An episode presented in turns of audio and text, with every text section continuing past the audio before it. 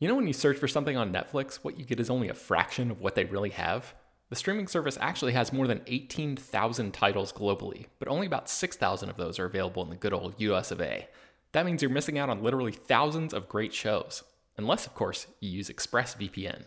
ExpressVPN is an app that lets you change your online location, protecting your devices from unwanted snooping and allowing you to control where streaming services and other websites think you're located. There are over 100 different locations to choose from, which means you have access to thousands of new shows and movies no matter where you live. This doesn't just work with Netflix, it works with Disney+, Hulu, Max, a UK streamer called BBC iPlayer, and more. I was on a work trip in the UK during the final season of Game of Thrones, and I tried logging into my HBO account to watch a new episode, but the technology wouldn't let me because of geo-blocking. And I wish I had this app at that moment, because I now realize how incredibly easy it is to work around that problem. Here's a more recent example. It's Always Sunny in Philadelphia is not streaming on Netflix in the US, but I just fired up the episode where Dennis tries to have a peaceful mental health day, and technology keeps interrupting his plans. All I had to do was open ExpressVPN, connect to a UK server, refresh Netflix, and the show just popped up. It's super easy. I've also heard good things about that show called Billions, but I've never been a Showtime subscriber, so I've never seen it. But it's actually available right now on Netflix in South Korea, and with ExpressVPN, it took 5 seconds to switch over and start checking it out. With ExpressVPN, you get high-quality streaming from devices like your phone, laptop, tablet, and TV, and crucially, it protects your privacy and security to keep your information safe from hackers. Stop missing out on great TV and get thousands of new shows with ExpressVPN. We got them to give you all 3 extra months free when you use our special link, expressvpn.com/slashfilm. That's expressvpn.com/slashfilm to get 3 extra months completely free. For the ones who know safety isn't a catchphrase, it's a culture. And the ones who help make sure everyone makes it home safe. For the safety-minded who watch everyone's backs, Grainger offers supplies and solutions for every industry, as well as safety assessments and training to keep your facilities safe and your people safer. Call, click Grainger.com, or just stop by. Grainger, for the ones who get it done. Hello, everyone, and welcome to Slash Film Daily for Friday, July 15th, 2022. On today's episode, we're going to discuss the latest film and TV news. This is Slash Film editorial director Peter Soretta, and joining me on his podcast is Slash Film news writer and our resident box office analyst, Ryan Scott. Happy Friday, everyone. How's it going? Peter, how are you? I feel like we haven't done this in a minute. I know. The last one I did was with Ben, so it's been a minute. How did the one with Ben go? There's very few episodes of this podcast that I have not listened to, but I was away on a trip and I did not get to listen to that one. So how did it go? It was me and Ben. It was terrible, obviously. Obviously, everything falls apart when I'm away. So I'm needed, and I get it. Thank you, Ryan. Thank you. Of course. Okay, let's get into the news. The first bit that I wanted to talk about is this news that Nintendo is doubling down on animated films, the creation of Nintendo's Picture Company. So this is a weird story. Hollywood Reporter was the one that broke it. And basically, Nintendo has filed in Japan on Thursday to acquire the visual content company Dynamo Pictures Inc. And once the deal closes, which is expected to happen in October, Dynamo will be renamed Nintendo Pictures Company, or Co. Period, and will become owned by the company. So according to Nintendo Pictures will, quote, focus on the development of visual content utilizing Nintendo IP. I'm guessing that's from the filing, because that doesn't sound like any human would say those words, but it would probably be written in some document somewhere. So this is interesting to me because, okay, first of all, Dynamo is a CG animation company that specializes in animation for video games and TV, and also works with motion capture technology. And Nintendo has this deal with Illumination Entertainment to make the Super Mario Brothers franchise into at least one movie, if not more. I know Chris Meledandri is on the board there, and it seems like they were going to have this like fruitful relationship. What do you think is going on here, Ryan, with them creating the Nintendo Pictures Co.? There's nothing that says, so like Illumination is connected to Universal Pictures. There's nothing that says they still couldn't have some sort of co-partnership with Illumination or something. But I think the biggest thing, having been a video game fan for a lot of my life, is that Nintendo is very control freaky. Like they like to do everything themselves. They don't license their games to other platforms. They sort of forced a lot of people to buy a Switch just because they wanted to play Zelda and Mario Kart, which is fine because I love my Switch. But like, you know, this is what Nintendo does. So to me, them having an animation house, like this sort of, to me, ring similar to like, you know, Blumhouse produces a movie. They have a first look deal with Universal Pictures. Universal says yes or no. That movie goes some other distribution platform if Universal doesn't want it. Nintendo could easily, this Mario movie could work out very well. That could be a franchise for Universal Illumination. Future projects could be, you know, maybe they set up a first look deal somewhere with, maybe it's Universal. Maybe they want to keep their options open. You know, I believe, is it Hasbro right now, where they're just kind of setting up projects all over town because they didn't want to lock themselves into one deal. Fair enough.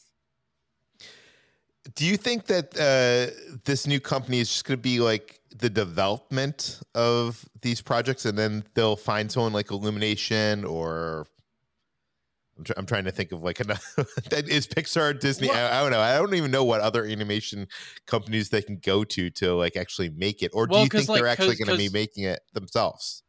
I think there's very strongly potential for an independent production element or a partnership element.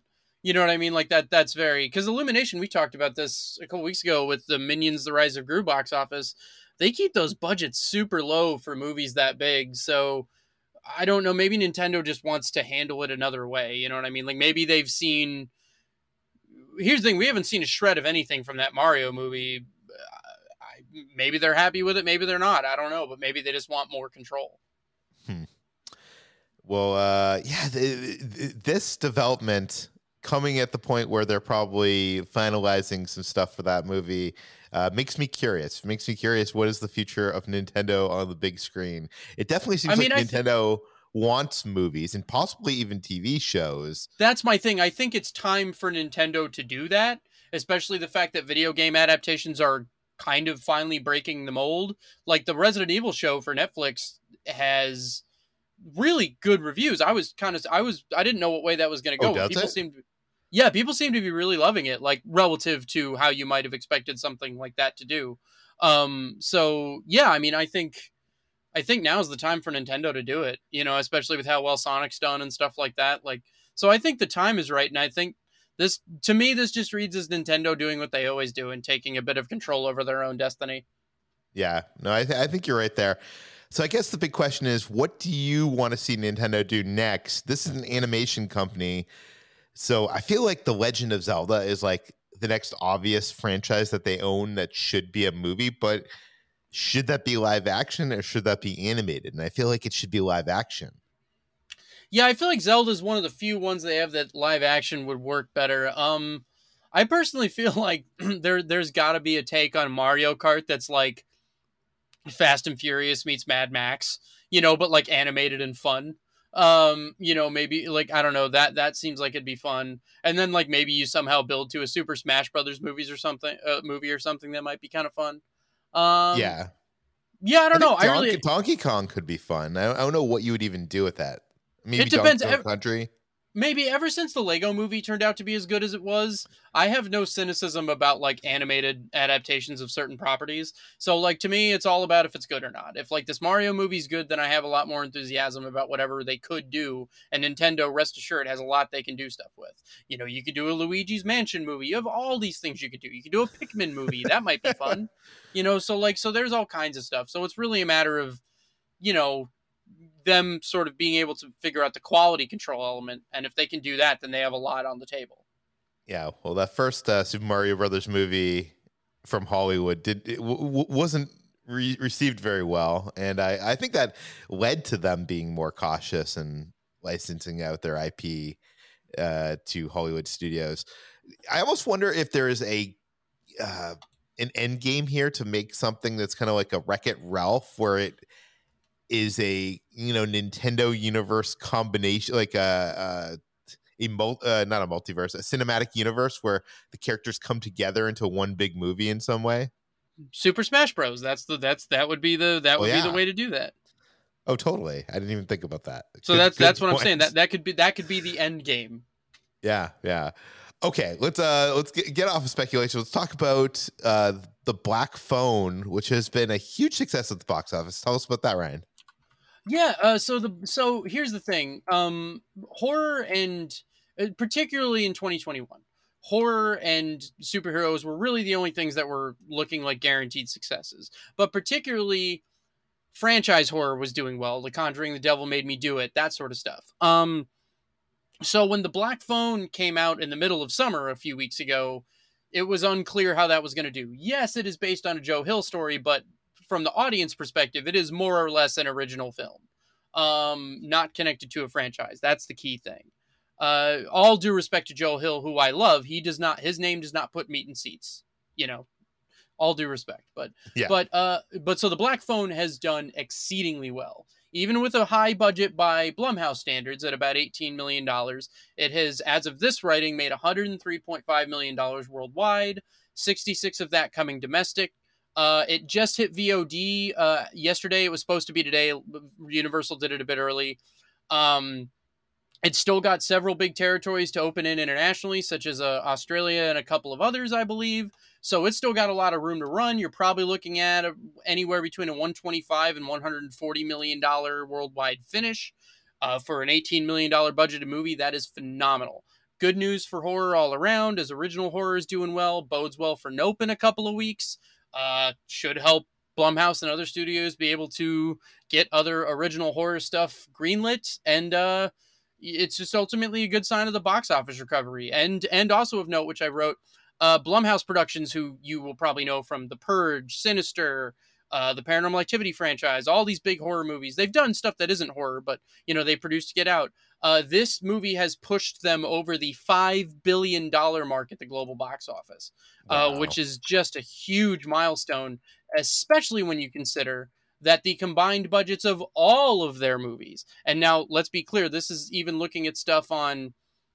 the numbers, $454 million are the combined budgets for all of their movies against $5 billion at the box office. You're looking at like 10.5 times your box office against your budget as a business overall. Oh my God. I mean, one of the best runs in Hollywood history, in my opinion. Incredible stuff. I am surprised that Blumhouse has made that much money. Like, how much has the Star Wars movies, how much do they have for a combined box office, like 10 billion? Well, so I'm surprised to hear you say you're surprised. I mean, I know Blumhouse makes a lot of money. Like, and it's I guess I'm more along the lines, picture it in relation to how much they're made for. $5 billion seems like a lot of money. Well, but again, so the thing is, like, what you have to look at is Blumhouse is a volume business. They've made a lot of movies. Yeah. And some of those movies, like Paranormal Activity, were made for like, $1 million or less, or you have Split, which was their highest grossing movie. That's an excellent example of Split was made for $9 million and made $278 million worldwide. That's just a phenomenal return on investment. So, then every once in a while you have, a movie like Rob Zombie's Lords of Salem, which made 1.5 million at the box office. Its budget was reportedly 1.5 million. It probably did a lot better on, over the life of, on DVD, Blu-ray, VOD, what have you.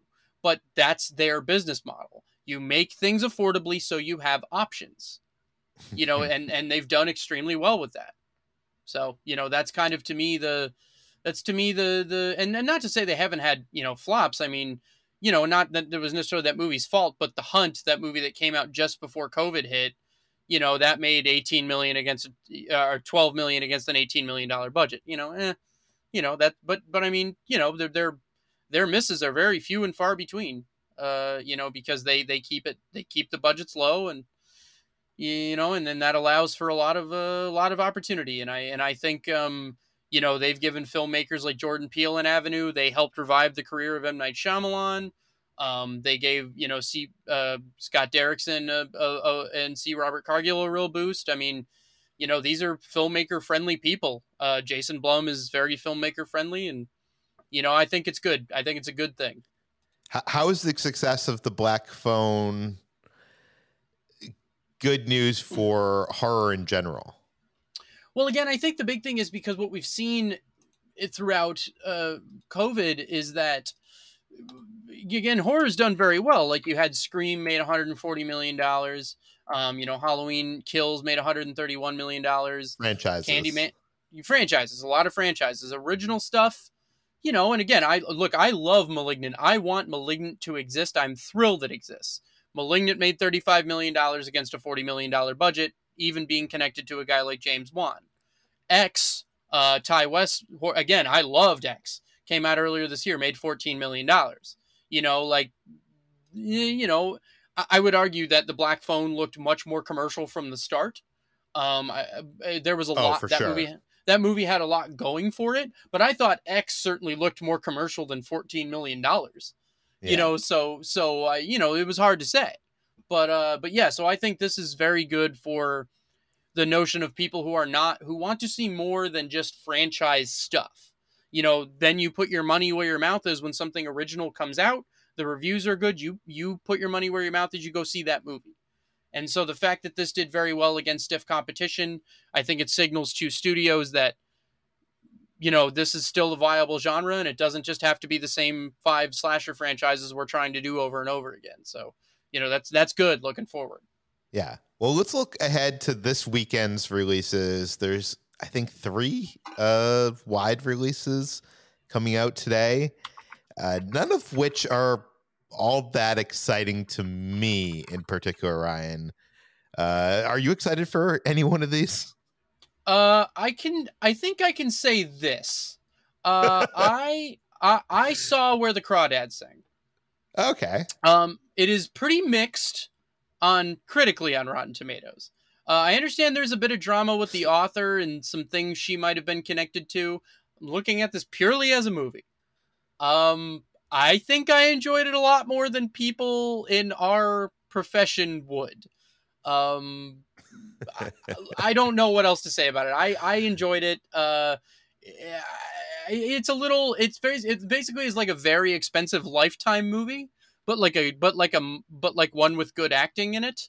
On some level, like Daisy Edgar-Jones, the lead, I think does a nice job. And, I don't know. I'm not saying it blew my mind or anything, but I liked it. And by the way, this is the movie that is based on a book, and it's about a girl who is abandoned when she was young and raised in like the marshlands of North Carolina. And actually, what is it about? Actually, I don't even know. I mean, that's more or less her parents. She kind of gets abandoned by her parents in her sort of marshy home, and she ends up being left to fend for herself. Growing up from, I believe, like the age of 9 through 18 or whatever, and a crime happens, and she ends up getting pinned for it. And then you sort of deal with parallel stories of like the trial relating to that crime and sort of digging into her past and stuff. It's definitely one of those things where it goes and it's like, by the end of the movie, I had the, oh, damn, like where I was like, oh, it was a little surprising, but like, you know, it's very much seems like the kind of movie your mom might enjoy. Like people that are not on the internet at all would go see. Yeah. You know, I don't know. I mean, yeah, so that looks like it's going to do around 16 million this week on the high end, 10 on the low end. Wow. You know, the budget was 43.7, so that does not. Wow, I was just about to man, that's a lot. I didn't realize they spent that much. Okay, it didn't look like a $43 million movie. I'll say that much. Wow, ouch. How did that happen? Speaking that is of movies, a lot of money. I was gonna say, speaking of movies that my mom would go see, or moms everywhere would go see, I feel like Mrs. Harris Goes to Paris fits that bill. Yeah, I don't really know anything about this other than its Focus features, and Focus has had a really kind of tough run recently. I kind of feel like Focus is in trouble, honestly. And this isn't looking, you know, they've got I think they're going in a little under 1,000 theaters, and I think the tracking's only around 1 million on it. You know. Yeah.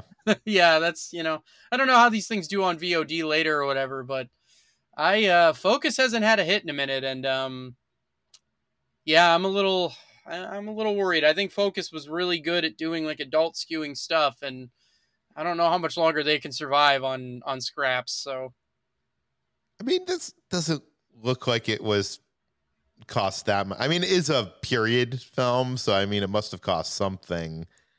Can't see. Oh, $13 million budget is what I'm seeing on yeah, because anytime you do period stuff, I mean, you're pretty much costumes, and you're gonna have a hard time making a period movie under 10 mil. So I mean, you know, yeah, I mean, $1 million opening weekend on a $10 million movie ain't great, or a $13 million movie, you know. So again, now that's money you could theoretically make up on VOD and streaming, but it's certainly not gonna be a hit.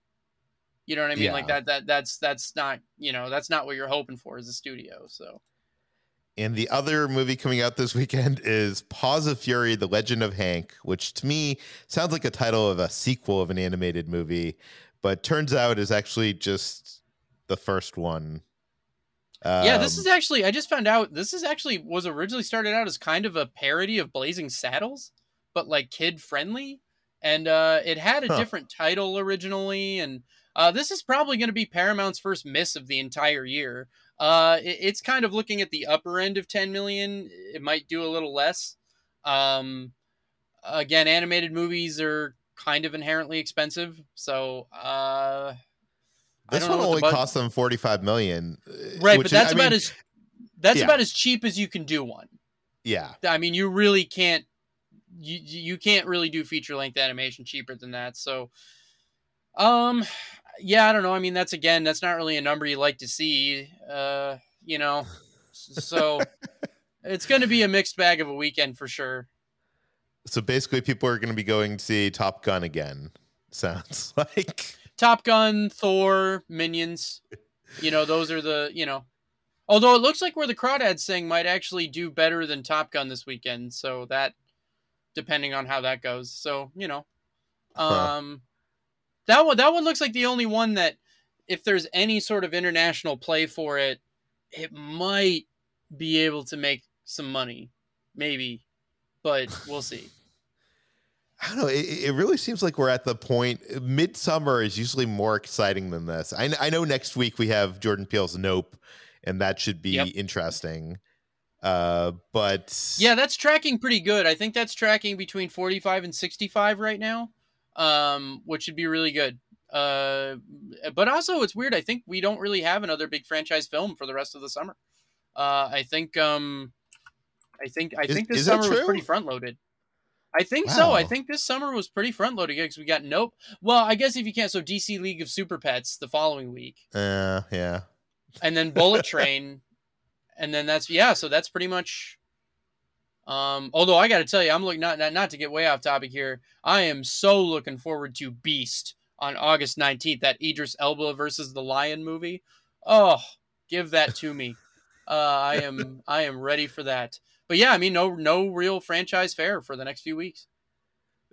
So you're saying Nope is trending towards tracking towards what at this point? I think so. So the folks at Box Office Pro tend to do more long range tracking. They have it at between 45 and 65 million.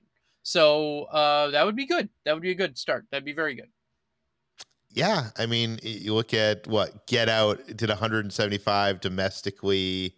Yeah. And it started with 32 million and had incredible holds. So that's but then Us was extremely front loaded. I think it did 72 million opening weekend. So if Nope falls between those two, and depending on how the reviews go, you know, that's pretty good. Yeah. I'm wondering if people, I don't know. I still don't know what Nope is. Is it a UFO movie? Is it about aliens, or is it something else? And I'm wondering if is that going to drive people to the theater to see it, to find out, or is that going to scare people away because they don't quite understand what the movie is? I think Jordan Peele at this point, if you look at how much money Us made, I think that like it made almost identical what Get Out made domestically. Like he's I a think brand name. He cemented himself as a brand name. He cemented himself as a Quentin Tarantino kind of guy where that name will sell a movie. And until he delivers like several stinkers in a row, he's going to keep putting butts in seats. And especially because Jordan Peele's very good at making his movies for a reasonable amount of money. So, you know, he's not asking the world. Yeah, the amazing thing about this, I'm not sure if you've been following this, but at Universal Studios Hollywood, they actually transferred the set of Jupiter Acclaim from the movie onto the tram tour. So he now becomes... Universal is basically putting him between Steven Spielberg and Peter Jackson in directors that they've given part of their tram tour to. And this is the first time, I think, in history that they're giving part of the tram tour to someone before the movie even comes out. And we don't even know if it's a hit or not. So. That to me signals, I will say when I saw that, that to me signaled a tremendous amount of confidence in the movie. Yeah.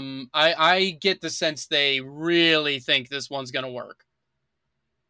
Yeah, for sure. Okay, anyways, I hope everybody has a good weekend. You can find more of all our stories slashfilm.com. You can find this podcast on Apple, Google, Overcast, Spotify, all the popular podcast apps. Please feel free to send your feedback, questions, comments, concerns to us at peter@slashfilm.com. And please rate and review this podcast on Apple Podcasts. Tell your friends, spread the word, and we'll see you on Monday. This is the story of the one.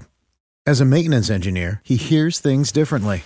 To the untrained ear, everything on his shop floor might sound fine, but he can hear gears grinding or a belt slipping. So he steps in to fix the problem at hand before it gets out of hand. And he knows Granger's got the right product he needs to get the job done, which is music to his ears. Call, click Grainger.com, or just stop by. Grainger, for the ones who get it done. When you need mealtime inspiration, it's worth shopping Kroger, where you'll find over 30,000 mouthwatering choices that excite your inner foodie. And no matter what tasty choice you make, you'll enjoy our everyday low prices, plus extra ways to save, like digital coupons worth over $600 each week. You can also save up to $1 off per gallon at the pump with fuel points. More savings and more inspiring flavors make shopping Kroger worth it every time. Kroger, fresh for everyone. Fuel restrictions apply.